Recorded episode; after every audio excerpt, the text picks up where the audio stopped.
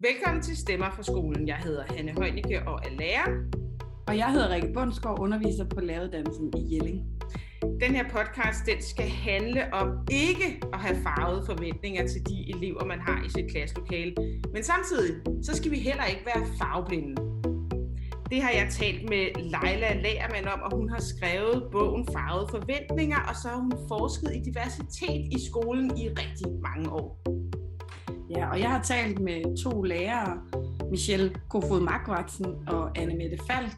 Øhm, de har lyttet til interviewet med, med Leila og forholder sig til, øh, hvad hendes pointer kan få af betydning for deres praksis, og hvad de kan genkende i, øh, i det, som, øh, som Leila måske advarer lærer mod at, at gøre. Og den her podcast, den har vi lavet i samarbejde med Lærernes A-kasse. Det er en A-kasse for dig, der er lærer eller underviser. Øh, jeg hedder Leila Lagermann, og jeg er uddannelses- og ungdomsforsker øh, med en Ph.D. i pædagogisk psykologi. Og det er den Ph.D., jeg gætter på, vi skal tale lidt om i dag, som handler overordnet set om sådan ind- og eksklusionsprocesser øh, blandt etniske minoriteter i øh, primært i udskolingen. Øh, jeg er oprindeligt uddannet lærer og har arbejdet som lærer både i den almindelige folkeskole, men også i forskellige københavnske sådan skole- og dagbehandlingstilbud.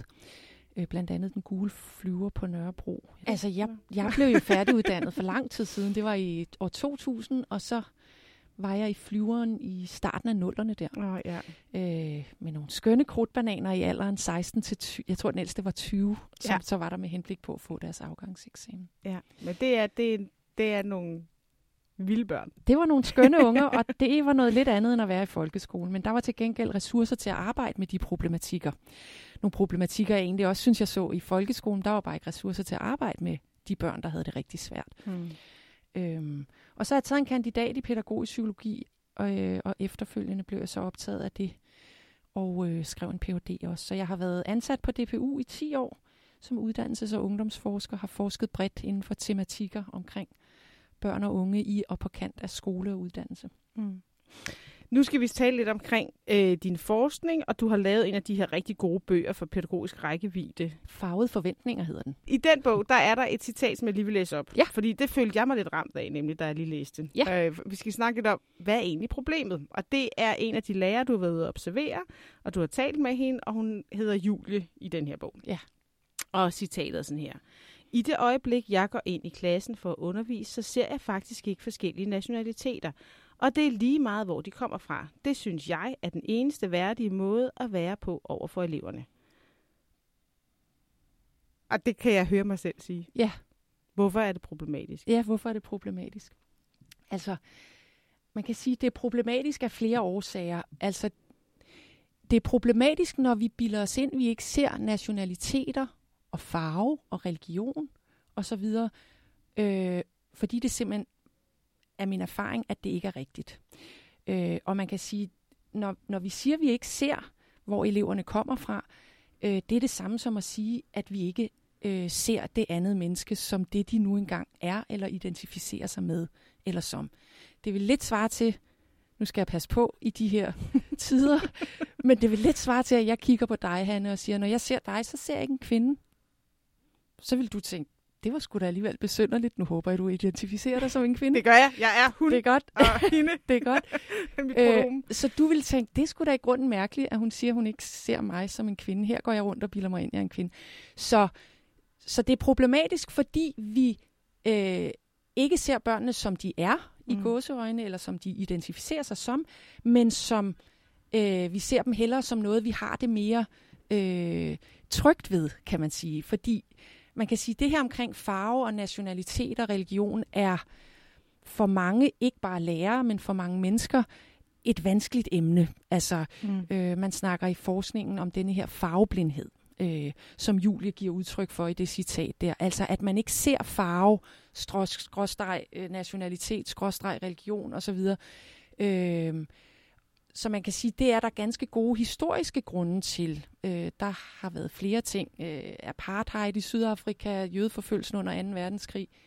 slavehandel i USA osv. Der, der er masser af gode grunde historisk set til, at vi helst toner farveforskelle ned, fordi vi har egentlig set historisk set, hvilke forfærdelige konsekvenser det kan få, hvis vi begynder at fremhæve folks forskellighed i forhold til Mm. Nu siger jeg social kategori, race, ikke? Øh, ja. Øh, problemet er, at vi ikke ser folk som dem, de er, men at vi ser folk, som vi har det rast med at se mm. dem. Og det er problematisk, fordi børnene har ikke det privilegium at kunne sige, jeg ser ikke hudfarve, eller jeg ser ikke, øh, hvor jeg kommer fra. De bliver mindet om de her ting hver evig eneste dag. Og min pointe med at tage det her op i forhold til lærere, det er, at lærere øh, på en eller anden måde er nødt til at hjælpe eleverne til at forholde sig til de her farveforskelle, religionsforskelle, nationalitetsforskelle osv.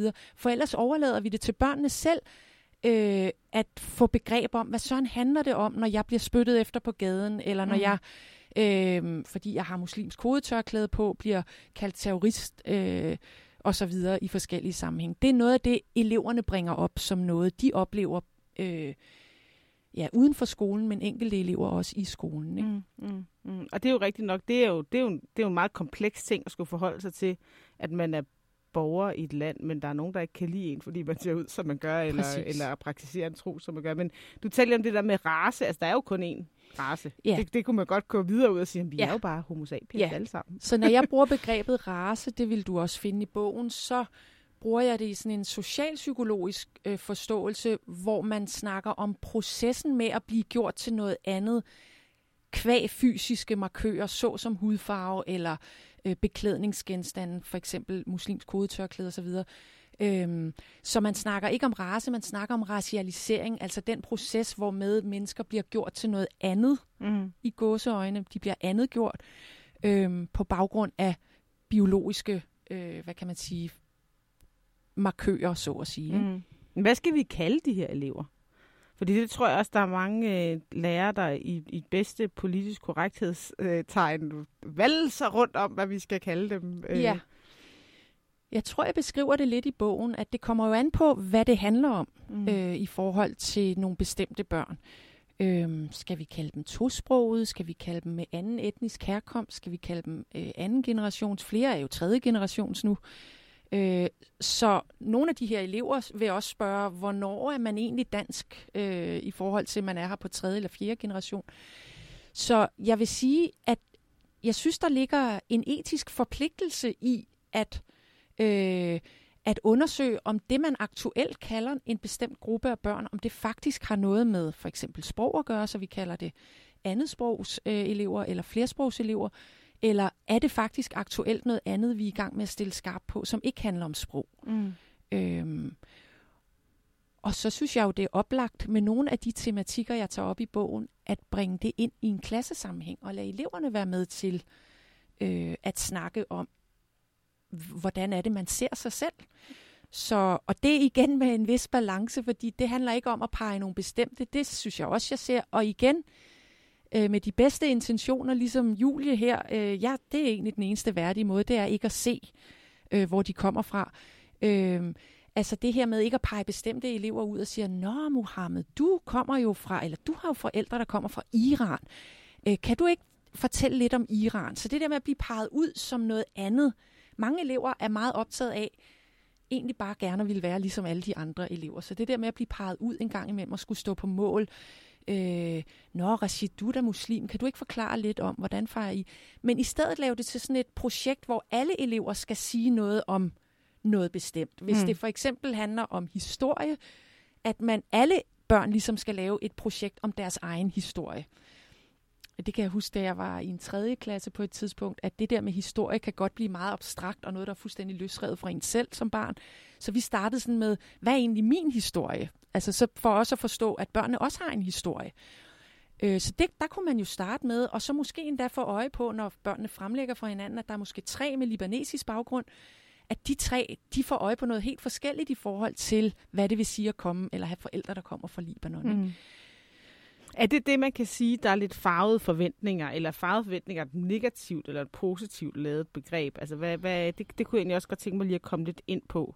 Farvede forventninger blev egentlig min betegnelse for øh, det, jeg fik øje på, og som jeg kan se flere andre studier får øje på denne her øh, forventningsfattigdom, et begreb, jeg låner fra sociologien, altså hvor man snakker om, at lærere øh, har lavere øh, faglige forventninger til bestemte børn, end de faktisk har forudsætninger for at kunne leve op til.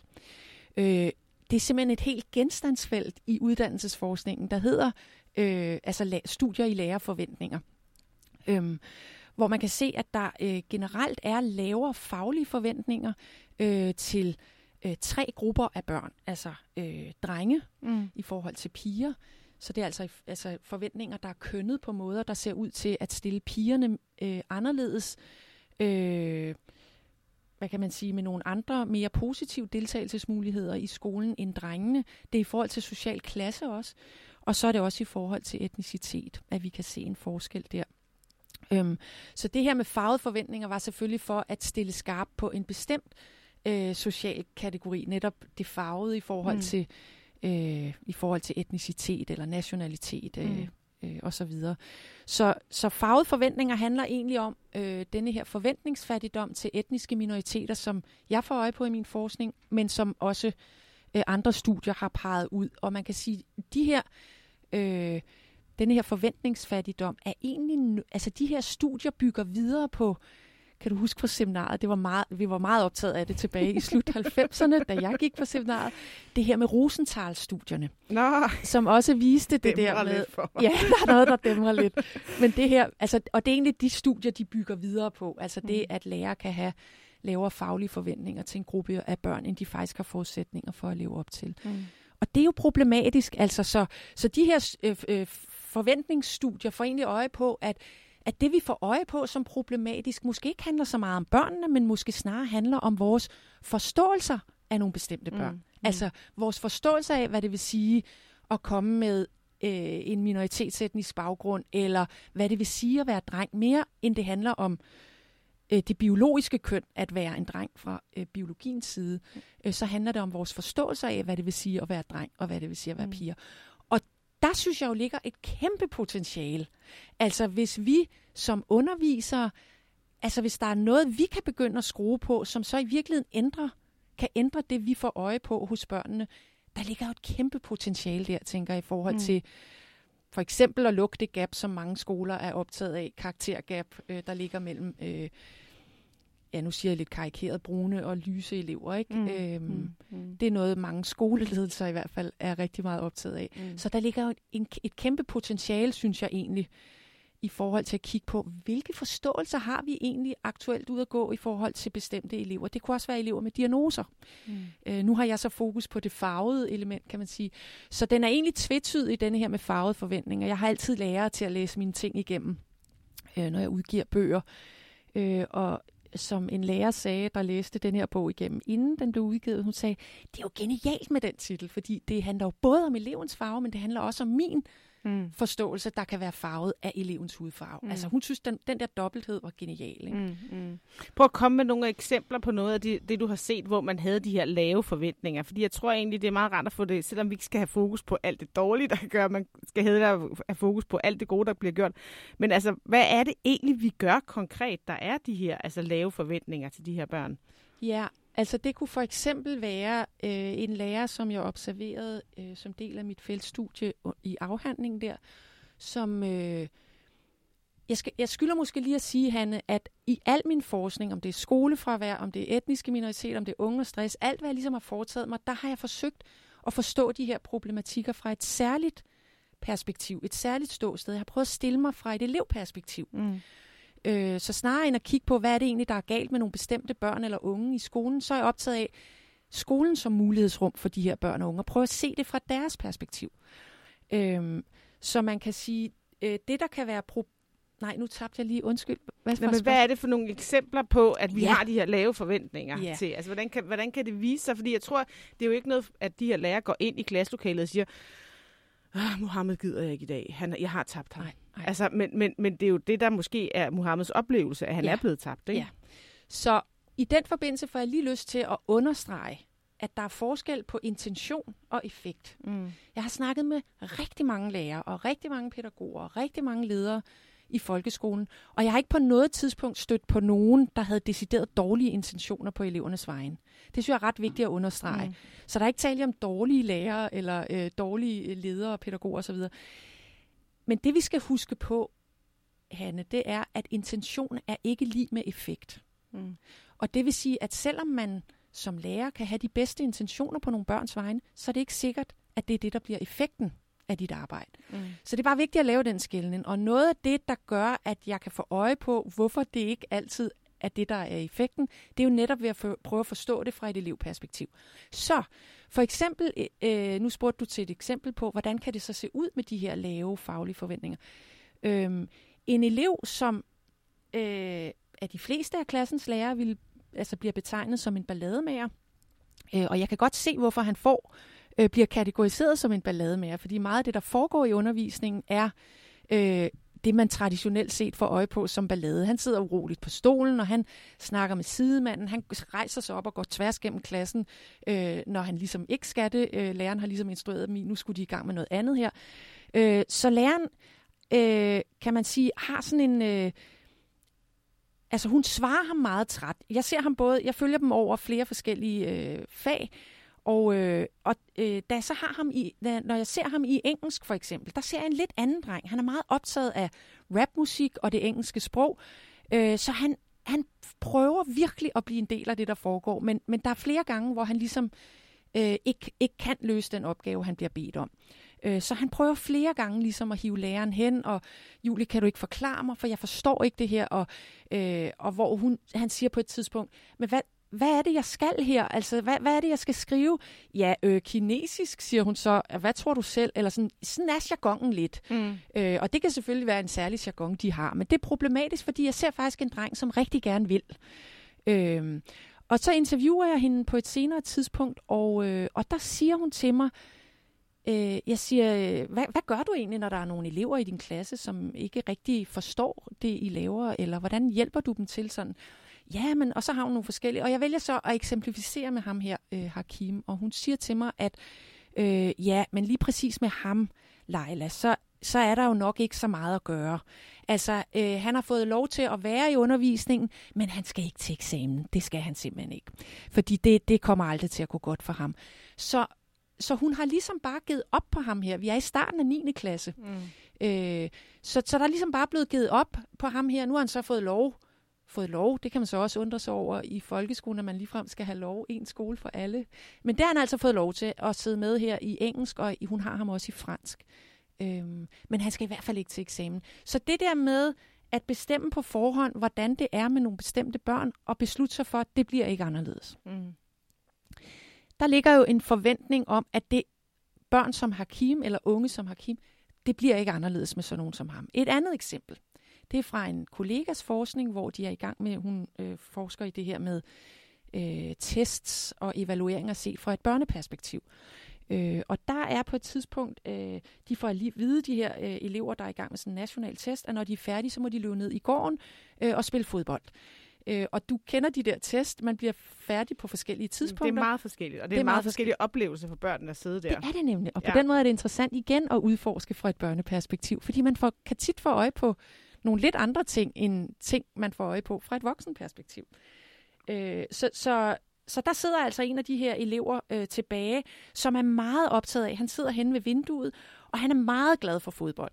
Og han kan simpelthen se, at de er allerede i gang med holddelingen dernede i gården, og han bliver meget, meget optaget af, og kan næsten ikke koncentrere sig om øh, denne her nationale test. Og på et tidspunkt siger læreren, prøv at høre, nu ved, kan jeg ikke huske, hvad han hedder, Saki kan vi kalde ham øh, ved du hvad, øh, du må godt løbe ned til de andre og spille fodbold. Og da hun så interviewer denne her elev efterfølgende, øh, så bliver det lidt til en oplevelse af, at det jo nok ikke alligevel bliver bedre med sådan nogen som Saki, så han kan lige så godt bare lukke den ned nu og løbe ned øh, til de andre elever. Så igen, fra et lærerperspektiv, de bedste intentioner. Mm. Så det er bare for at sige, intentioner er ikke nok. Nej. Det har jeg en bog, der udkommer med den titel sammen med en kollega lige om lidt. Intentioner er desværre ikke nok til at sige, at så er alt godt. Ja, altså de her forventninger og den her farveblindhed, er der forskel, hvis man nu har en lærer, som har en anden etnicitet i sin bagage, er der så forskel på det egentlig? Kan de her lærere gå ind ligesom og bryde noget af det her? Ved Ja. man noget om det? Altså, det, øh, det er der ingen tvivl om, øh, at, at de her lærere kan på mange måder fungere som, hvad kan man sige, rollemodeller for nogle af de her øh, minoritetsetniske elever i skolen. Og på den måde kan man sige, det er jo fantastisk, at der øh, er sket en stigning i forhold til læreruddannelsen, også i forhold til pædagoguddannelsen, i forhold til øh, studerende med minoritetsetnisk baggrund. Fordi der er ingen tvivl om, man snakker om inden for uddannelsesforskningen, hvordan øh, skolen og kulturen i skolen på mange måder er præget af sådan en øh, hvid middelklasse, øh, øh, altså sådan idealer, og på mm. den måde også idealer, der er med til at forme værdier og normer, og hvem det er, der roses, og hvem det er, der høster det modsatte øh, ind i skolen. Så på den måde at få, øh, hvad kan man sige, nogle flere minoritetsetniske lærere ind, vil jo bryde lidt med det her øh, hvide middelklasse, øh, Mm. kan man sige, Mm. ideal, eller øh, det, der i hvert fald er med til at forme praksis på skolen. Ikke? Mm. Øhm, og det er super godt. Altså det, det er super godt i forhold til mange af de elever, som jo, mm, jeg bruger, men det kan vi måske vende tilbage til, men jeg bruger det her omkring øh, spejle og vinduer. Altså hvor vigtigt det er for alle elever i en klasse at kunne spejle sig med jævne mellemrum i det, der foregår i undervisningen. Og der er det mit indtryk, at mange øh, minoritetsetniske elever i hvert fald har der været ret langt imellem, at de har fundet noget, de kunne spejle sig i. Når de åbner en dansk bog, er det typisk hvide middelklasse børn. Øh, når de ser en matematiktest, så er det typisk altså, øh, mm. Mm. de her problemregnings... De skal på ferie. Så skal de, De på skal ferie, på, på campingferie eller teltferie, som mange måske ikke øh, har kendskab til. Ikke? Ja, men det kan, synes jeg godt, vi kan dvæle lidt ved, den her spejling, for det er jo også noget sådan rent, altså man kan sige, det er jo de færreste lærere, der i virkeligheden har indflydelse på, hvad for en undervisningsbog de står med i hånden. Desværre. Det kunne være fedt, hvis vi selv kunne få lov til at vælge 100%, men det er der ikke penge til. Men øh, for nogle år siden var, øh, havde vi omkring øh, dansk øh, læremidler en podcast omkring det, og der var et af kritikpunkterne ved det, nemlig også, at de var simpelthen ikke rep- repræsentative Nej. for det samfund, vi omgiver os med. Nej. Og det er der jo heldigvis folk, der er meget optaget af. Jeg er i nogle forskellige netværk. Mette Toft Nielsen, som selv er lærer. Øhm, nu omkring det her kritisk fagbevidst pædagogik, blev der jo lavet en lille film af Filmkompaniet for et års tid siden, øh, hvor det er Mette, der ligesom vi følger mm. øh, Mettes praksis med øh, en 8. klasse øh, hen over en dag i forhold til at forstå, hvad er kritisk fagbevidst Der, pædagogik. vi lægger den ud på vores Facebook-side. Den er virkelig god.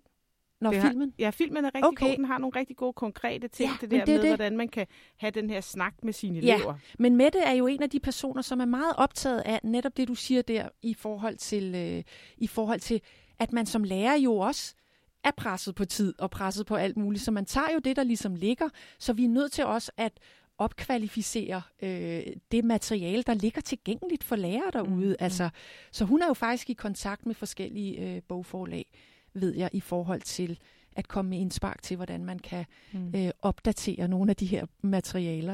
Ja, jo, jo. Men man kan sige, nu er, nu er jeg dansklærer, og hvis jeg, jeg vælger noget litteratur ud til mine elever, som jeg håber, de kan spejle sig lidt i. Og, øh, altså, og det er jo lidt svært, hvis jeg kun vælger bøger, noveller og tekster og digte og sådan noget ud fra en øh, kvindesynspunkt, som er mig selv, for Ja, eksempel. Ikke? ja. Det kan de jo ikke spejle sig i. Nej. Så det er det der med, ja, netop også kritisk lige at kigge på sig selv og sin udvælgelse, og jeg tænker, nu findes der jo heldigvis mere og mere litteratur, øh, især til danskfaget, ved jeg. Øh, En anden kollega, Nadja Mansur, som er på VIA oppe i Aarhus, hun har forsket i det her. Altså hendes afhandling handler om det her øh, culturally responsive teaching, eller pædagogik, øh, som handler om det her med, hvordan man kan inddrage noget af det litteratur, som også minoritetsetniske elever vil kunne, vil kunne spejle sig i. Øh, men ellers tænker jeg også, noget af det, man kan gøre, er jo at have snakken omkring, nu læser vi det her, er der måske andre måder at tage på ferie på? Mm. Øh, hvis I nu skulle beskrive en ferie, sommerferien, hvad har I, altså, hvordan kunne, hvordan kunne andre ferie øh, ting se ud i forhold til også at inddrage andre måder øh, at kunne tage på ferie på, ikke? Mm. Øhm, Så det er ikke kun den der måde, du møder eleven, det er også det undervisning, du faktisk putter ind i, hvor man skal det. have det her med ind. Ja. Det synes jeg faktisk er en rigtig vigtig pointe. Øh, hvis vi kigger på nogle af de steder også, hvor vi så gør det rigtig godt, kan du ikke komme med nogle eksempler på det? Altså, hvor er det, man har, fordi at vi kan godt have en snak om, vi- det her det kan man tage op i sit team og alt muligt andet, men vi kan jo også se på alle mulige statistikker, at det er svært at være en af de her elever i den danske skole. De får dårligere karakterer, de, har, altså, de, de bonger ud i forhold til alt muligt og sådan noget. Men hvad, hvor er det hen, man gør det rigtig godt? Det er godt, du spørger, Hanne, fordi der er, heldigvis er der også rigtig mange gode eksempler på lærere, der gør det rigtig, rigtig godt. Mm. Øh, så for mig handler det, eller det jeg prøver at formidle med denne her lille øh, bog, Farvet Forventninger, øh, og når jeg ellers holder oplæg og kurser osv. om det her emne, det er det her med en bevidsthed. Mm. Altså, øh, jeg har udviklet det her øh, begreb, jeg kalder kritisk fagbevidst pædagogik, og det fagbevidste handler netop om det her med, at der findes denne her ulighed. Mm. At der findes en ulighed, som handler også om hår og hudfarve, som ikke kun handler om køn, eller som handler om social klasse. Og meget tit er det blandet sammen. Der er for eksempel stor forskel på at være minoritetsetnisk dreng og minoritetsetnisk pige øh, ind i skolen. Og så er der forskel på, øh, om dine forældre kommer fra uddannelsesfremmed hjem eller ej. Mm.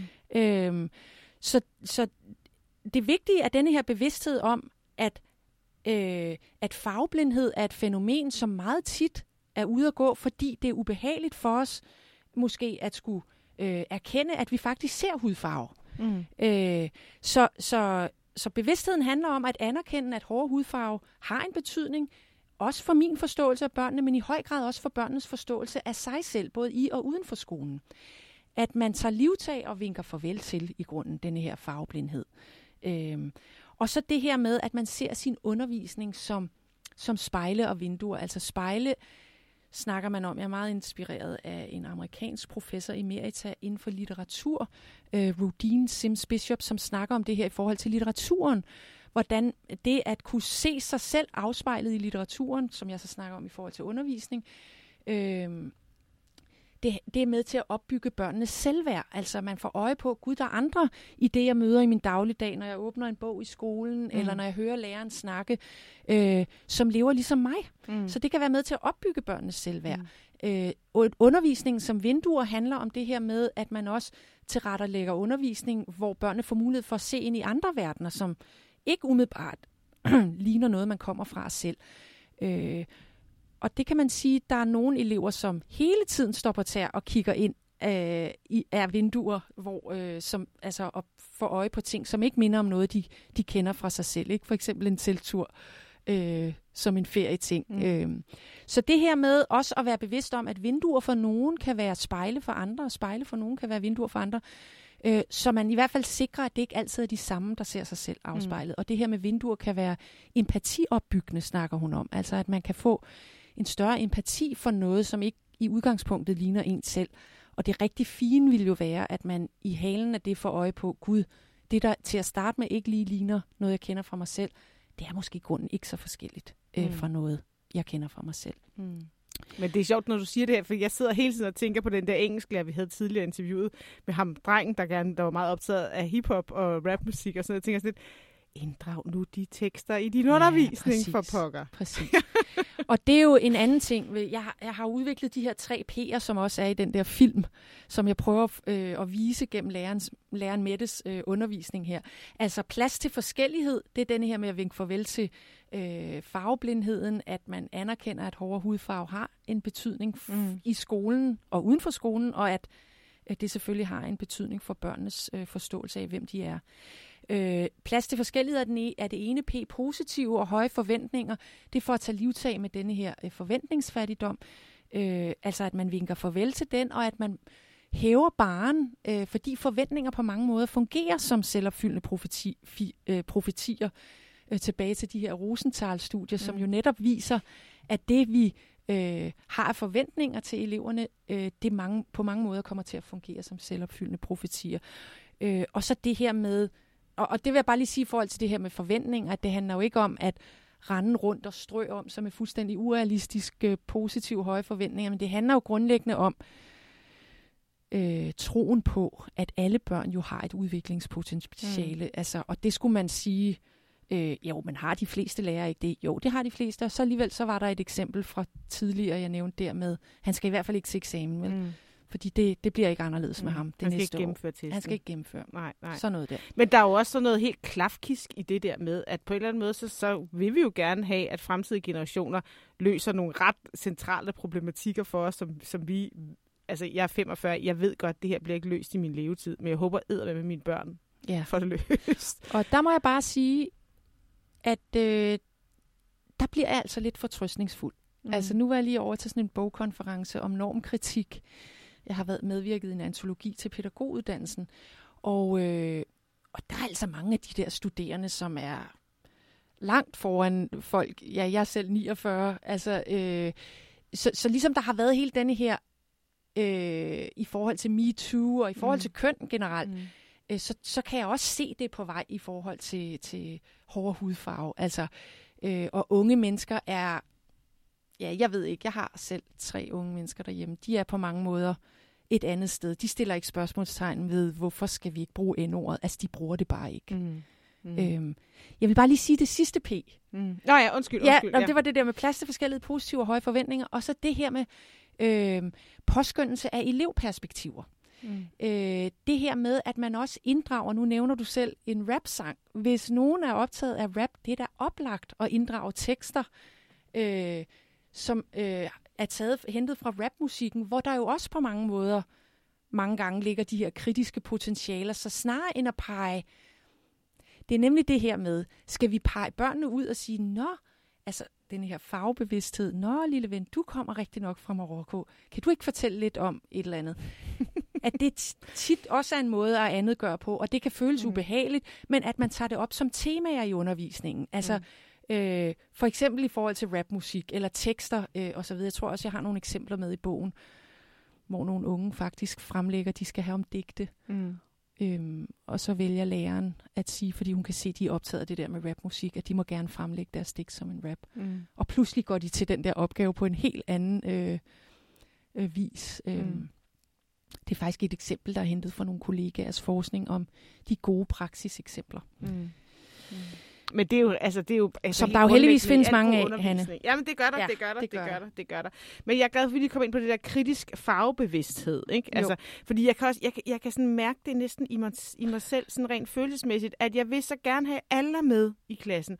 Og jeg bliver så ked af det, når jeg ser på den lille brune, fattige dreng, øh, som ikke har været på ferie nogensinde i sit liv, og som ikke holder børnefødselsdag og alle de her ting. Så jeg kan bedst lige bare skubbe det lidt ind under gulvtæppet, og så snakker vi ikke om det, fordi så kan han måske føle sig inkluderet. Så jeg kan virkelig sådan sætte mig ind i den her lærer, der, der, der er farveblind og nægter forholde sig Ja. til det. Øh, øh, så derfor var det så meget en øjenåbner for mig, fordi det, er sådan, lidt, det, det går bare ikke, det der. Nej, nej. Altså, Altså, jeg vil gerne lige understrege, at ja, social ulighed findes i vores samfund. Det er veldokumenteret boligmarkedet, sundhedssystemet osv., og også i skolen. mm. Øh, Så det er bare for at sige, det der med at skulle tage den del på sine skuldre som lærer, altså la- en lærer kan ikke bryde med den her social ulighed. Det er et strukturelt fænomen, snarere end det er et individuelt. Så Mm. øh, jeg, har, jeg er selv lige udkommet med en podcast-serie, øh, der hedder Mønsterbrydning. Mm. som netop handler om, hvordan, hvordan lærer kan være med til. Fordi ja, det er strukturelt, men øh, altså, struktur er jo heller ikke sådan nogle fuldstændig abstrakte størrelser. Øh, når mennesker begynder at forholde sig kritisk til de strukturer, og det er det, der ligger i det kritiske i kritisk farvebevidsthed. Mm. Altså når man begynder at forholde sig kritisk til, ja, der findes den her sociale ulighed, også i forhold til børnenes hår- hårde hudfarve. Mm. Øh, når man begynder at forholde sig kritisk til den, altså for det første, at man får en viden om, at det er sådan, det forholder sig, også i min klasse, Mm. øh, og når man begynder at forholde sig kritisk til den, jo flere, der gør det, øh, altså så begynder de her strukturer, når man begynder at handle anderledes, vil de jo også langsomt begynde at ændre Mm. sig. Ikke? Mm. Men det er bare for at sige, det er jo ikke noget, der øh, kun er pålagt den enkelte lærer at lige løfte på. Øh, men min pointe er, øh, at jo flere, der begynder at gøre noget anderledes, eller blive sig mere bevidst omkring de her ting, og begynder at handle på den bevidsthed, øh, jamen så, så, så tænker jeg, at forandringen vil komme på sigt. Mm. Men det er øh, det lange seje træk, som man siger. Men Leila, tak fordi du kom. Det er sindssygt spændende, og jeg synes faktisk, at folk skal tage det her med sig. Ikke bare fordi det er en vigtig samfundsopgave, men jeg tror også, der ligger nogle guldklumper til en mere spændende undervisning gemt i det her. Det er jeg glad for, at du synes, Hanne. Ja. Og så vil jeg bare sige, at det, det er meget almindeligt, at der kan være en meget stor berøringsangst omkring det her. Mm. Men, men prøv at krasse lidt i det, tag fat i det små. Spørg din kollega, en kollega, du måske er tryg ved, hvordan kan vi begynde at tale altså mere professionelt om de her ting. Øh, og det handler på mange måder også om relationer. Mm. Øh, det er noget af det, eleverne peger på, at selvom det er et strukturelt fænomen mere end et individuelt, så er det altså gennem relationer til bestemte lærere, at de oplever sig diskrimineret, men også det modsatte, at de faktisk oplever, at verden pludselig åbner sig op mm. i skolen på helt nye måder. Ikke? Relationer er alt. Relationer er alt. Mm. Du lytter til en podcast fra Stemmer for skolen, udgivet med støtte for Lærernes A-kasse. En A-kasse for dig, der enten er lærer eller underviser. Læs mere på laka.dk eller følg dem på LinkedIn, Instagram eller Facebook. Velkommen til Stemmer for skolen, Anne Mette og Michelle. Vil I ikke lige starte med at præsentere jer selv og sige lidt om, hvad jeres øh, baggrund er? Anne Mette, hvis du vil starte. Ja, jeg hedder Anne Mette, og jeg kommer fra Munkebo Skole, som er en helt almindelig folkeskole. Jeg har været lærer i 30 år, og jeg øh, har bevæget mig mere og mere over i feltet omkring øh, læsevejledning og ordblinde elever. Ja. ja. Men har du ellers undervist sådan, hvad, hvad for en ja. del af skolen har du særligt undervist i? Jeg har undervist i indskoling. I indskoling, ja. ja. Og hvilke fag er det? Dansk primært? Ja, dansk og også matematik og kristendom og sådan de okay. der almindelige fag ja, ja. i skolen. Skal være bred jo, når ja. man er lærer. Ja. Michelle, ja. hvad med dig? Ja, jamen jeg hedder Michelle og er på Højmeskolen i Odense, hvor jeg er i vores øh, datacenter, hvor vi arbejder med ordblinde elever fra hele Odense Kommune. Før at jeg kom på Højmeskolen, har jeg været øh, sammen med Anne Mette ude på Munkebo skole, hvor jeg har været i vores udskoling og undervist primært i dansk. Okay. Ja.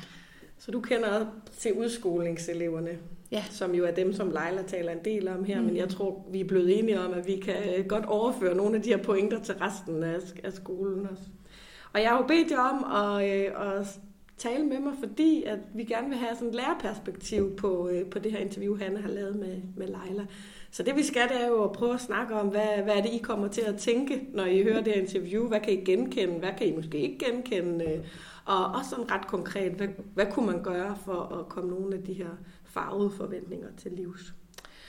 Hanne, hun øh, starter sit interview med Leila med at in, øh, citere fra Leilas øh, bog, som jo hedder Farvede forventninger, og hun citerer et, øh, et lærerudsagn.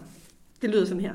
I det øjeblik, jeg går ind i klassen for at undervise, så ser jeg faktisk ikke forskellige nationaliteter, og det er lige meget, hvor de kommer fra. Det synes jeg er den eneste værdige måde at være på over for eleverne. Leila og Hanne starter jo så også med at tale om, hvad, hvad, hvad tænker Leila om det her citat, og hun synes øh, ikke, det er så godt. Hvad tænker I? Om, måske ikke så meget om citatet jo også om det, men også om Leilas perspektiv og sådan lidt kritiske perspektiv på forestillingen om, at vi kan lade være med at kigge på nationaliteter. Mm. Det citat, du refererer til der, det er jo øh, et eller andet sted noget, som jeg godt kan genkende til i min egen praksis. Med gode intentioner går man ind i en klasse, og man vil rigtig gerne behandle eleverne lige. Mm. Og jeg tænker, at, øh, at man så siger man, at man ikke ser farve, at man hun bruger begrebet, at man er farveblind. Mm. Og det gør man i en god mening, men man glemmer egentlig, at man på den måde kommer til at behandle børnene ulige, mm. når man siger, at man er farveblind. Og hun bruger det her eksempel med, at, øh, at elever, der ikke har den samme højde, skal de have den samme øh, skammel mm. for at kunne se en fodboldkamp hvor at man i skolen er tilbøjelig til at igen tænke, jamen vi behandler dem lige, de skal have det samme, men vi skal ture og tale om at behandle eleverne forskelligt, før at vi behandler dem lige. Og det er jo også en, øh, et, et felt, man bevæger sig ind på, når man taler om hudfarve. Det er et farligt felt at bevæge sig ind på, for man er også bange for at blive på en eller anden måde dømt mm. som lærer, hvis man kommer til at sige noget, der kan misforstås. Mm. Ja. Så du kan på en måde godt genkende den her, den, den her følelse af, at man har lyst til at se alle børn som præcis de samme. Ja, mm. man har intentionen om, at man vil behandle alle børn lige. Men jeg tænker, at hvis alle børn skal behandles lige, så er man nødt til at behandle dem forskelligt. Mm. For de kommer med forskellige forudsætninger. De kommer med forskellige øh, adgangsbilletter til skolen. Og alle børn har ikke den samme adgangsbillet til den skole, vi præsenterer dem for. Mm. Og øh, de kan ikke vælge at, at sige op mm. i deres 10 års grundskole, fordi at de ikke føler, at de har en adgangsbillet. Mm. Det er os, der bliver nødt til at byde dem velkommen ud fra de forudsætninger, de har. Mm. Mm. Hvad tænker du, Anne med det? Jamen, jeg tænker nogle af de samme tanker. Mm. Altså, jeg tænker også det der med, at jeg hører også den sætning og tænker, ja, men det er jo egentlig helt rigtigt. Mm. Og så efterhånden øh, tænker jeg også, okay, mm. der blev jeg egentlig lige lidt fanget i, ja. at øh, det her, det var egentlig mig. Mm. Fordi jeg gerne vil behandle alle lige, som Michelle lige har sagt. Mm. Ikke? Mm. Men kommer jeg til at faktisk lade være med at gøre det, mm. fordi jeg ikke ser, hvad er det, de så, eller ikke tør ja. se, ja. eller tør at i tale sætte, at de er forskellige. Mm. Mm. Og der synes jeg, der er nogle gode pointer i, i det, hun siger. Ja. Ja. Så man pakker sig selv ind og prøver at sige, nu bruger vi ikke ordene farveblind ude Nej. på vores skole, men man pakker sig selv ind, fordi man på en eller anden måde også er det her bange for at blive stemplet ja. mm. som værende ikke rummelig. Mm. Lige mm. præcis. Ja. Så man har sådan et billede om en, en måde, man gerne vil være på som lærer, som man så kan komme til at udtrykke på en måde, der faktisk, og det er jo det, der, der faktisk bliver et problem. Mm. Og, og hvis man så i tale sætter, øh, jamen hvis man har et barn, nu bruger jeg navnet Mustafa i mm. sin klasse, hvis man så i tale sætter øh, og siger, Mustafa, fortæl lidt om øh, din flugt fra Syrien til mm. Danmark, mm. Mm. så er jeg også bange for, at han bliver stigmatiseret endnu, mm. altså, i en endnu højere grad, mm. end han måske kan føle. Så man passer lidt på, og man vil ikke træde nogen over tæerne. Og, ja. Ja. Så der er alle de bedste intentioner, øh, og nogle gange så gør vi altså noget, som, øh, som går lige den modsatte retning. Og det, det leder mig over til det her begreb, som jo er hele bogens øh, titel, farvede forventninger. Som måske den lærer, der er i det her øh, øh, citat, også har, uden hun selv er opmærksom på det. Nu har I lyttet til interviewet med, med Leila, og hun har udfoldet det her begreb farvede forventninger. Hvad tænker I om øh, be, begrebet, og, og måske også, hvad kender I, kender I selv til det, at man har sådan nogle farvede forventninger? Altså, man vil jo helst ikke have de der farvede forventninger. Altså, fordi i den her kontekst er det jo også det der med at komme til at se, at barnet måske ikke har de samme forudsætninger, som Michelle også var inde på lige før. Mm. alle har ikke de samme forudsætninger. Så man vil helst ikke komme til at sige, at de ikke kan noget, som mm. de egentlig godt kunne. Du vil helst ikke have fagforventninger. Nej. Tror du alligevel, du har det? Men det er, jo det svært det, at se selv? det er jo så det, at ja. man måske nogle gange kommer til at have ja. ubevidst. Mm. Ja. Og man hele tiden skal være bevidst om, at man ikke må have dem. Mm. Ja. Og man ikke må øh, se, at de ikke kan, at de ikke har en masse potentiale. Mm. Og kan en masse ting. For det kan de. Ja. Mm. Hvad tænker du, Michelle? Jamen, jeg tænker egentlig, at det, da jeg først læste titlen Farvede forventninger, der blev jeg en lille smule provokeret. Fordi at øh, man godt kan tolke det sådan, nå, er der nu også en nu skal lærerne også have at vide, at nu har vi også nogle farveforventninger til elever med en anden hudfarve end hvid. Mm. Så jeg blev sådan lidt provokeret af den, men som jeg bevægede mig ind i interviewet, så, øh, så ser jeg det også på et mere generelt plan, mm. at vi, altså, vi ikke kun har farvede forventninger i forhold til den her problemstilling her, men vi har måske også nogle forventninger til andre øh, generelle, øh, hvad kan man kalde det, andre andre samfund. Jeg, jeg mener det her med samfundsklasser også. Ja. Jamen hvis vi nu får en elev, og man kan se, at øh, mor og far, jamen de har ikke noget arbejde, og de har mange børn, og barnet har klaret sin sprogvurdering til under middel, så begynder man også stille og roligt at putte det i nogle kasser. Mm. Og det er jo også det, Leila siger. Mm. Jamen, det er naturligt. Mm. Vi har de her kasser, fordi vi kan ikke gå og forholde os hele tiden til nye mennesker, vi møder. Så derfor har vi lavet kasserne mm. på forhånd. Mm. Men så er det det her med, at man skal ture og bryde med vanetænkningen. Man skal ture og være nysgerrig og undersøgende sammen med sit team, tænker jeg mm. også. Sådan, som man øh, får talt om, øh, det enkelte barn, og ikke på et generelt plan. Mm. Ja. Mm-hmm. Det er det, vi gerne vil. Ja. Og du siger, du bliver lidt provokeret til at, eller du blev, du er det ikke mere, Nej, du blev lidt provokeret. Hvad, hvad tror du, der er, der provokerer dig, når det handler om det her med de farvede forventninger? Altså, hvad er det, du, man bliver øh, nervøs for som lærer? Eller Altså historisk set, så har det her med at tale om farve jo været et ømt emne at bevæge sig ind på. Mm. Og det er heller ikke et emne, man som sådan, i hvert fald i min familie, behandler øh, rundt om et frokostbord. Nej. Det er noget, vi ikke helt taler om, fordi man er så bange for at støde nogen på sin vej. Mm. Og øh, man kan også sige, at der er jo også rigtig meget i medierne omkring det her med, nu har der været der Black Lives Matters, mm. og så der, det kommer også i sådan nogle rulle i medierne, hvor vi taler om, om mørk hudfarve som en, som en øh, som værende meget langt væk fra den hvide hudfarve. Ja, ja. Ja, og ja. der er nogle konflikter forbundet med overhovedet at gå derud det på, er det, der. på, det, på det sted og stå der. Ja. Lige nøjagtigt. Og så pakker vi det i skolen mm. ind mm. i begreber som DSA, eller mm. hvad hedder det, um, tosproget. Ja. Ja. ja. ja. Og måske har det slet ikke noget at gøre med de her to sprog, de, de udfordringer, vi tror, de har. Det handler måske i virkeligheden om noget, noget andet. Jeg synes, det, det, jeg synes faktisk, det er et spændende perspektiv, du har der, Michelle, som vi også er nødt til at i tale sætte, eller, eller måske være bevidste om som lærer, når vi, altså, at vi er faktisk bange for at have farvede forventninger. Mm. Så derfor tør vi faktisk slet ikke at forholde os til, at det kunne være tilfældet. Mm. Og det hænger måske også sammen med det første citat. Ikke? Jeg vil bare så gerne se alle børn ens. Så derfor vil jeg ikke engang øh, overveje, om jeg kunne have nogle fordomme. Fordi hvis jeg nu havde dem, så er det ret problematisk. Så øh, er det noget, I, altså, I kunne forestille jer at tale med jeres team om det her? Altså, kunne man, kunne man, hvordan kunne man tale med sit team om de her farvede forventninger? Det tænker jeg sagtens, man kunne. Ja. Helt sikkert. Ja. Men jeg tænker også, at, at man skal have et godt fundament for at kunne tale om det. Ja.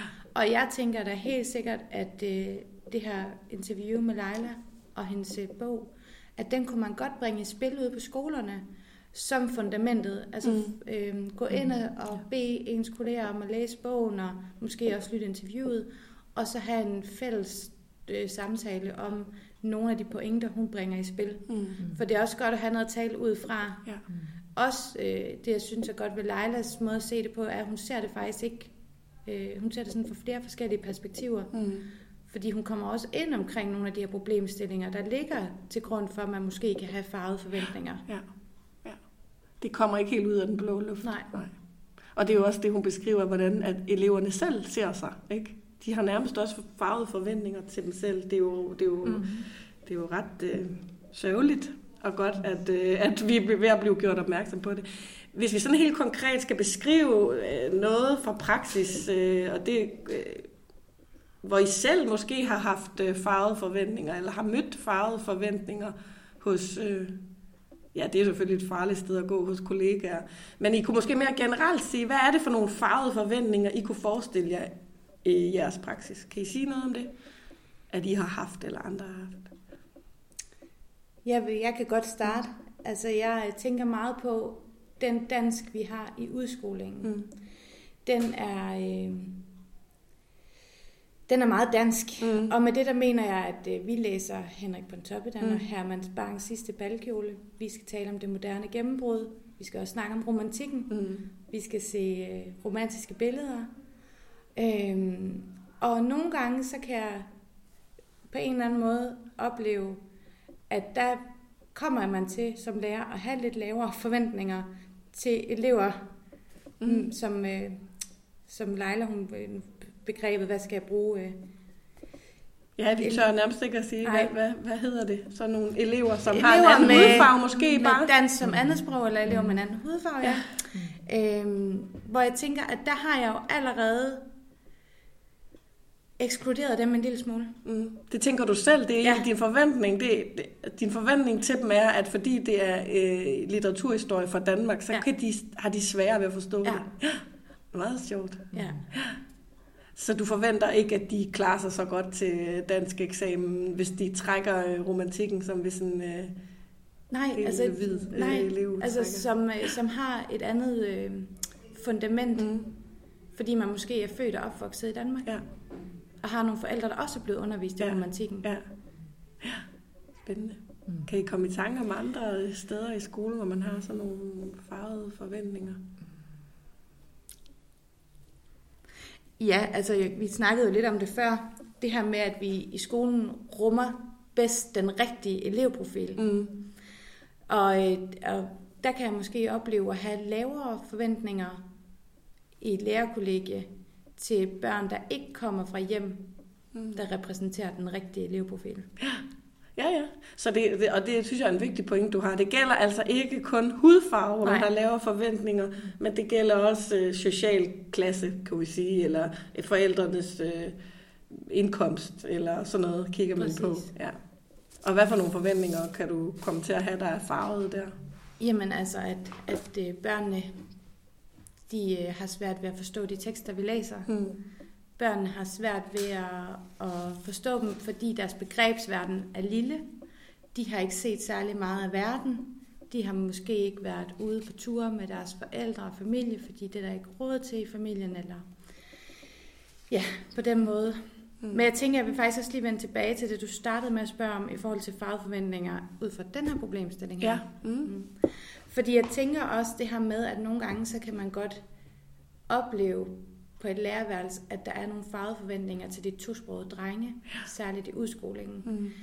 At øh, ah, det er også de drenge, der ikke øh, lige er med mm. i undervisningen. Det er også mm. dem, der får lavet lidt ballade ude på mm. gangen og får startet nogle ting op. Og, ah, men det er også, øh, og det har jeg hørt øh, op til flere øh, sige før, jamen de er også små øh, konger i deres familie, ja. fordi de bliver øh, behandlet anderledes end deres små søskende, hvis de er den første fødte. Ja. Så sådan nogle forventninger ja. ligger ude på skolerne. Ja. Øh, og vi, der taler vi jo faktisk om dem, mm. men vi går ikke dybere ned i dem. Nej, mm. Nej vi, vi, mm. vi præsenterer dem bare for hinanden og ja. lader dem være der. Ja. Så der er både de der fagforventninger, vi slet ikke er bevidste om, vi slet ikke engang siger til hinanden, men som bare ligger sådan helt i rummet, og så er der dem, der er sådan helt udtalte, hvor vi nærmest, jeg får faktisk nærmest kuldegysning, når du siger det, Michelle, mm. fordi det har jeg også hørt. Mm. Når ham der, han er også, det er den eneste søn, de har. Og så, så, så han bliver helt vildt forkælet. Han får, mm. og vi, vi ved faktisk ikke noget om det. er en en, øh, en, en fordom. En, ja, en fordom. Det er ja. simpelthen en fordom. Ja. Ja. Og vi får aldrig den be- eller afkræftet. Nej. Hvad med pigerne? Hvad med de piger, der har en anden hudfarve? Har vi også nogle farvede forventninger til deres?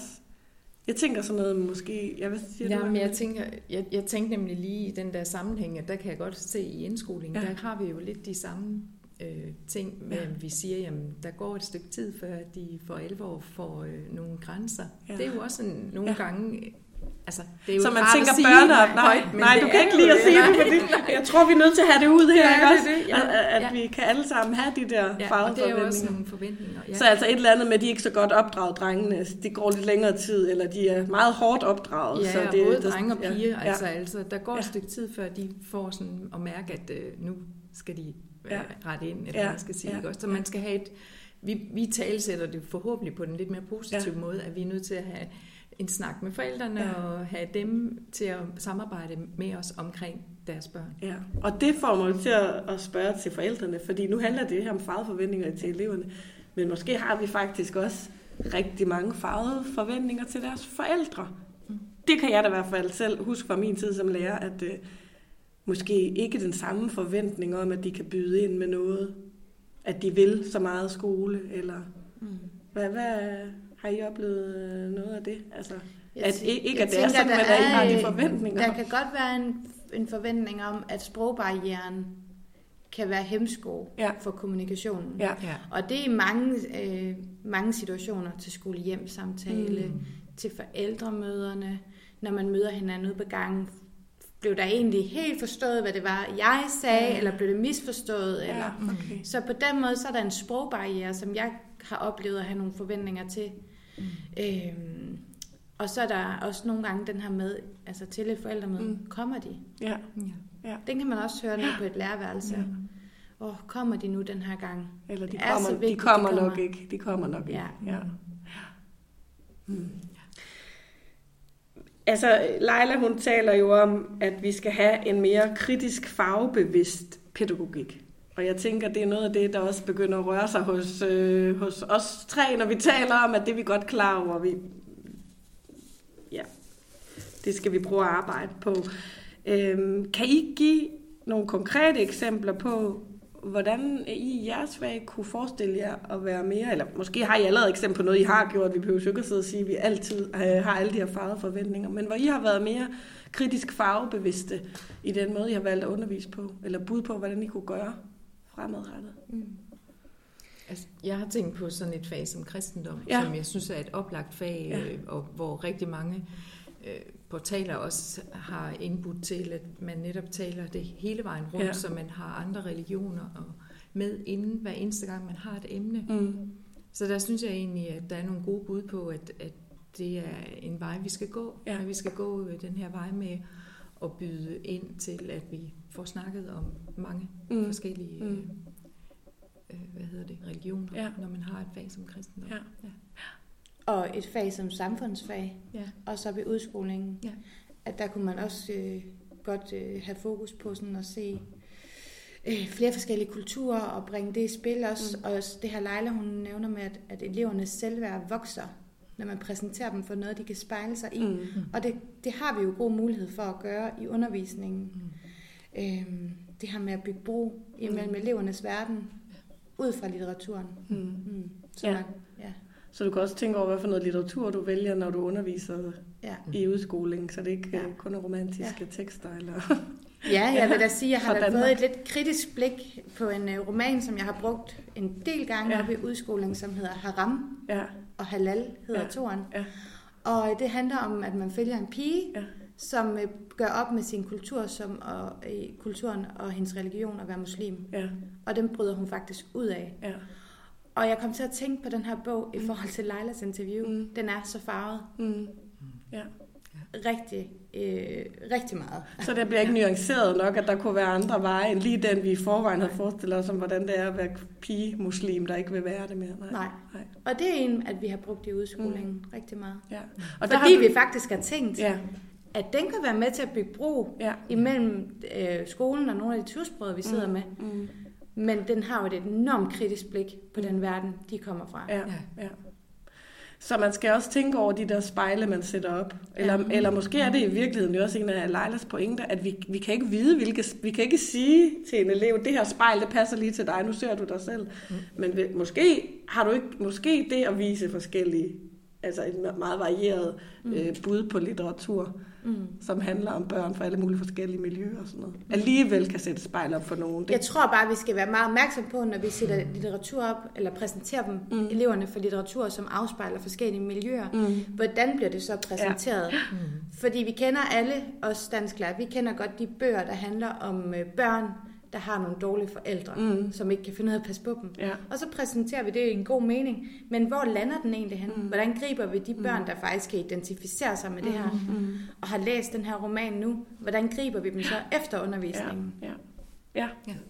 Så der ligger, det er ikke nok at finde den rigtige tekst, det er virkelig også, hvordan I arbejder med det i, ja. I undervisning, Ja. der bliver relevant. Altså det spejl, vi sætter op, hvordan griber vi, hvordan mm. Mm. reflekterer vi sammen, og hvordan Mm. møder vi det med vores forskellige op- oplevelser af det.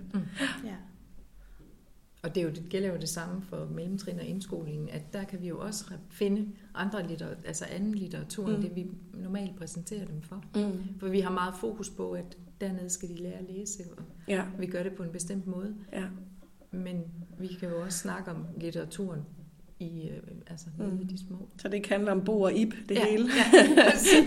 Men man også kunne møde øh, børn, måske bare det også at møde børn eller Ja. ja. karakterer i, i, øh, i litteraturen, der har et andet navn, uden at de nødvendigvis er muslimer eller øh, er nogle, nogle ballademager, mm. som, øh, ikke? altså bare det at møde andre. Ja. Nogen, man kan spejle sig i. Så tænker jeg også, at nu var du lige omkring det med kristendomsundervisningen. Ja. I folkeskolen, der samarbejder vi jo også ved Folkekirken, og har et godt samarbejde med mange folkekirker. Ja. Og der tænker jeg også, det er jo også værd at se på, jamen kunne Mm. man også samarbejde med andre institutioner Mm. ude i, i samfundet, Mm. og brede den her åbne skole endnu mere ud, Mm. sådan så man kommer ud og viser eleverne en fli af verden udenfor Ja. Af forskellighed. Ja. Ja. Det er det andet begreb, hun har, Leila, der handler om de åbne vinduer. Ja, ikke? Så, det, så, så, så det kan både være, at der så er nogle af jeres elever, der vil spejle sig i de andre øh, mm. Mm. måder at gå til verden på, og der er også nogen, der faktisk vil få åbnet et vindue til noget fremmed. Det synes jeg da også er det, der er spændende i hendes... Altså, det, det er ikke sådan, nu, nu laver vi noget undervisning, der kun er for dem, vi tror kunne... Mm. Altså, lige så farvet, men i virkeligheden også at åbne døre til, til nye måder at se verden på. Det er Og måske opdage nogle ting, som alligevel ikke var forskellige. Ja. For det handler det jo Ja. også om, Ja. ikke også? ja, At finde nogle fælles ting. ja. God pointe. Ja. Øhm, Leila, hun taler om de tre P'er. Plads til forskellighed, positive høje forventninger og påskyndelse af elevperspektiver. Hvad tænker I om de tre P'er, og hvordan? Det, det kommer lidt i forlængelse af det, vi har talt om, men Ja. Hvordan kan man komme i gang med at arbejde med det? Jeg tror, det er vigtigt, at vi, hø- at vi møder, jeg tror, det er vigtigt, at vi møder alle elever med høje forventninger. Mm. Det. Det viser og rigtig meget forskning også, at det er det, elever profiterer af, det er at blive mødt med høje forventninger. Det gælder ikke kun elever med dansk som andetsprog, det gælder også vores ordblinde elever. Ja. Og det gælder også vores øh, elever, der har svært ved matematik og Mm. har svært ved skolen generelt. Og vi skal møde alle vores elever med høje forventninger og tro på, at de kan lige så meget Mm. som alle mulige andre. Mm. Det tror jeg er rigtig vigtigt i alle henseender, Mm. når vi arbejder med børn. Helt enig. Man aldrig miste med at, at miste og have troen på, at de kan. Mm. Ja, så det er jeg meget enig i. Det var positive og høje forventninger. Ja. Så er der et andet P, der hedder plads til forskellighed. Og det er måske noget af det, vi lige har talt om. Mm. Men hvad tænker I ellers om det? Hvordan kan man give plads til forskellighed? Eller? Jamen, vi har jo talt om det der med, at det er vigtigt, at man ser den enkelte elev, Mm. øh, og ser, hvad de kommer af, og hvad de byder ind med, og hvad Mm. de kan. Mm. Og det er jo også forskellighed, at vi Mm. kan se det, og at vi øh, kan tage højde for det Mm. i vores undervisning. Mm. Det synes jeg i hvert fald tit, man oplever, man er nødt til nede ved de små. Mm. Fordi de er jo, de har også øh, forskellige tærskler for, Mm. Hvor urolige, eller hvad, hvad det nu kan være, der kan være på spil for Mm. dem, Mm. som, som man er nødt til at, at tage højde for i, i undervisningen. Så inde i det P, plads til forskellighed, kunne der i virkeligheden ligge noget med at kigge på det enkelte barn og være opmærksom Ja. ja. på det? Ja, lige præcis. Men også det her med at se forskelligheder som en styrke. Mm. Altså, vi, at alle, selvom vi er forskellige, har noget, øh, der er vores styrke, og i tale sætter elevernes styrkesider. Ja. Og i tale sætter den her forskellighed på en positiv måde. At man sådan får ventet til at se det også som om, at man skal bruge hinandens styrker. Fordi vi har det her fællesskab i skolen. Og i fællesskabet vil der altid være forskellighed, Mm. mm. og vi skal altid kunne rumme forskellighed. Og det er jo også det, vi gerne vil danne dem til, når de er færdige med at gå i grundskolen, og komme ud i et samfund, hvor at mennesker er forskellige. Mm. For hvis vi alle sammen går rundt og er ens, jamen så får vi jo heller ikke øh, fortsat samfundet mm. i, en eller anden, i den udvikling, vi egentlig ønsker. Mm. Mm. Så jeg tænker sådan det her med, at der, det er vigtigt, at vi er forskellige. Så faktisk påskynde forskellighed. Lige nøjagtigt. Ikke, ikke bare give plads til den, men faktisk også hylde den lidt. Og påskynde, at den forskellighed, vi møder i klasserne, Mm. også gør, at vi som lærere er nødt til at være kreative. Mm. Fordi vi kan ikke bare gå ind og gøre det samme, som vi gjorde sidste år. Fordi klassen vil være forskellig. Ja. Vi kan ikke gentage den samme roman, som vi gjorde sidste år. Mm. For det kan være, at den her klasse er et helt andet sted. Og de skal mødes på en anden måde, og de skal præsenteres for noget andet litteratur, som møder dem, hvor de er. Ja. Det sidste P, Ja. det, øh, det handler om påskyndelse af elevperspektiver. Og det er jo også, øh, Leila har undersøgt det her farveforventninger fra et elevperspektiv, og hun lægger meget vægt på, at, øh, at eleverne skal have lov at fylde deres perspektiver. Hvad, hvad, hvad tænker I om det? Og kunne man gøre det noget mere? Jeg tænker jo, det er alfa og omega. Altså, det er virkelig vigtigt, at de kan se sig selv. Ja. At de kan rumme, eller at de kan få lov til at, at vise nogle af de styrkesider, som de har, eller Mm. at man finder ind til de styrkesider, så man også kan møde dem der, hvor de er. ja. Og så tænker jeg også det her med, at eleverne de kan være med til at udfordre den traditionelle undervisning. Mm. Hun bruger det her eksempel med drengen, som godt kan lide rap, Mm. og han vil gerne bruge det som fremstillingsform. Mm. Og der kan jeg da også selv ikke genkende til, at dansk i udskolingen, det bliver øh, meget baseret på at skrive tekster. Mm. Og skrive argumenterende tekster og berettende tekster. Og vi kører nok også lidt i de samme genrer år efter år, for vi ved jo også, hvad de møder i folkeskolens afgangsprøve i 9. Mm. klasse. Og det vil vi jo gerne klæde dem bedst muligt på til. Men det her med at ture og sige, nej, i dag der skal vi ikke skrive en, øh, et essay. Mm. Der laver vi en rap. Mm. Sådan for, og, og, og vi skal ikke alle sammen skrive et essay. Mm. Nogen skal skrive en rap, Mm. andre skal skrive et debatindlæg. Mm. Så man ligesom tør at være kreativ i sin undervisning, sådan så man møder de enkelte elever der, hvor de tænker, det er en fed opgave. Det er de her. optaget af. Det har jeg lyst til at arbejde videre med. Mm, mm. Og det gælder jo alle elever. Det her, altså jeg synes jo virkelig, at de tre P'er, de er jo rigtig gode sådan, som generelle ting, man kunne arbejde med som lærer, og som vi jo også gør, kan man Ja. sige. Ikke? Altså jeg tænker at det er noget af det, man forhåbentligvis er opmærksom på, men, men måske er det meget godt lige at blive mindet om det en gang imellem. Jeg tænker, at de dage, man tager hjem fra arbejde, og man har hænderne op over hovedet, det er jo, når man har haft elever, som har bidraget til undervisningens øh, udvikling. Mm. Lige i nuet, når man har stået i det. Det der samspil mellem lærer og elev, det er jo det, man som lærer også bliver fodret positivt af. Ja. Det vil ikke være særlig fedt at bare have elever, der sad og sagde, Nå, okay, så gør vi det i dag. Nej. Men det er fedt at have elever, der siger, ej, kunne vi ikke lige... Ja. Mm. Altså som tør at være kreativ og bliver inddraget i Eller- undervisningen. Ja, og også at man kører hjem fra skole, og så har man faktisk oplevet, at den der elev, som man faktisk havde svært ved i et stykke tid, at få med i undervisningen, fordi man præsenterede noget andet, end man plejede, lige pludselig havde den Ja, med. ja. Det er jo også fantastisk. Så man havde fundet perspektivet der, Ja. hvad er det, han er optaget af, Ja. eller hun er optaget af. Ja, fordi det er jo også nogle gange, at man skal prøve til nogle Mm. gange, før man faktisk finder ind til, hvad det lige den her elev har brug for. Mm. Ja. Nu er vi ved at være nået til vejs ende i, i interviewet her, men vil ikke sige, om, sådan, om der er noget, I synes, vi ikke har været omkring? Et eller andet, som satte tanker i gang hos jer, eller som I blev provokeret af, eller, øh, eller I var enige i, i, for- i, i løbet af det interview, som I tænker, det skal vi nå at have med? Eller har vi været omkring øh, alt det vigtige?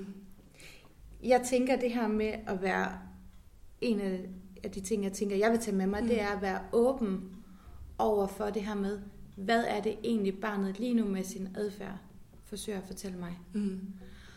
Og være åben over for, at det ikke er barnet, der skal tilpasse sig skolen, men skolen, der også i nogen grad skal tilpasse sig barnet. Mm. Sådan så der ikke er forskel på øh, deres, nu bruger jeg det der begreb igen, adgangsbillet. Mm. Altså, vi skal ligesom byde alle sammen velkommen, mm. og de skal kunne være med i, hvad der er sker i skolen, Mm. uanset. Mm.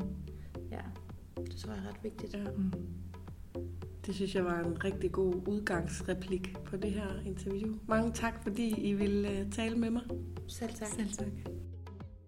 Ja, altså jeg må bare blankt indrømme, at jeg kan godt høre mig selv være den lærer, der siger det her med, når jeg går ind i klassen, så er jeg bare helt farveblind, så ser jeg bare en gruppe elever foran mig. Øh, og det har jeg i hvert fald fået ud af den samtale, jeg havde med Leila, at det skal man ikke. Vel? Altså det er jo helt skørt.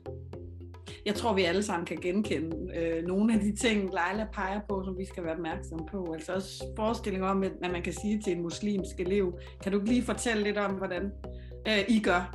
Sådan som om, at man øh, repræsenterer alle øh, muslimer i hele verden, eller, eller et barn med tyrkiske bedsteforældre, der pludselig skal gøre rede for, for øh, ting i Tyrkiets historie. Jeg tror, det er ret vigtigt pointe, det der med at, at lade, lade børnenes baggrund fylde, men lad, det gøre, altså lad børnene være dem, der tager initiativet, eller ikke tager initiativet, men beslutter, hvad det er, jeg vil fortælle om mig selv. Øhm, og så synes jeg, det der begreb med vinduer og spejle er så fint, som, øh, som Leila introducerer. Ja. At, at det både er vigtigt at kunne spejle sig i noget, man kan genkende sig i, men at vi også alle sammen har brug for vinduer til en anden verden. Ja, jeg har brugt det begreb helt vildt, siden jeg snakkede med Leila. Jeg har Ja, det, har jeg godt lagt mærke til, Hanne. det er det, er, det er adopteret fuldstændig, det vil jeg bare sige. Ja. Men det er også et godt billede. Det er et rigtig godt billede i alle mulige sammenhænge. ja. på det, vi egentlig har brug for øh, som mennesker. Både at kunne spejle os og kunne øh, møde noget, som ikke er lige som vi er vant til. Og det har alle børn brug for, kan man sige. Jeg tænker, at øh, jeg holdt jo nærmest sådan en lille slags teammøde med Michelle og Anne Mette. Jeg, jeg blev i hvert fald optaget af også at høre deres øh, tanker om, om noget af det her Leila sagde. Og, og jeg tror, altså jeg tænker, at måske man kan øh, tage model af det derude på skolerne og sige, var det egentlig ikke et, et tema, vi kunne bringe op og drøfte med hinanden, fordi man nok også i samtalen bliver opmærksom på, på, no, på noget af det, man kunne gøre anderledes, uden at man skal slå hinanden i, i hovedet med det. Ja, men også måske, når man skal sidde og lave årsplan til dansk, for eksempel, så kunne man tage den der snak om, hvad for nogle døre skal vi åbne, hvad for nogle vinduer skal vi kigge ind af, ikke? Altså, have den snak med, med sin danskmarker, det, det synes jeg kunne være meget interessant faktisk at være en del af. Og spejle. Og spejle, ja. men øh, tak fordi I lyttede med. Vi lyttes ved en anden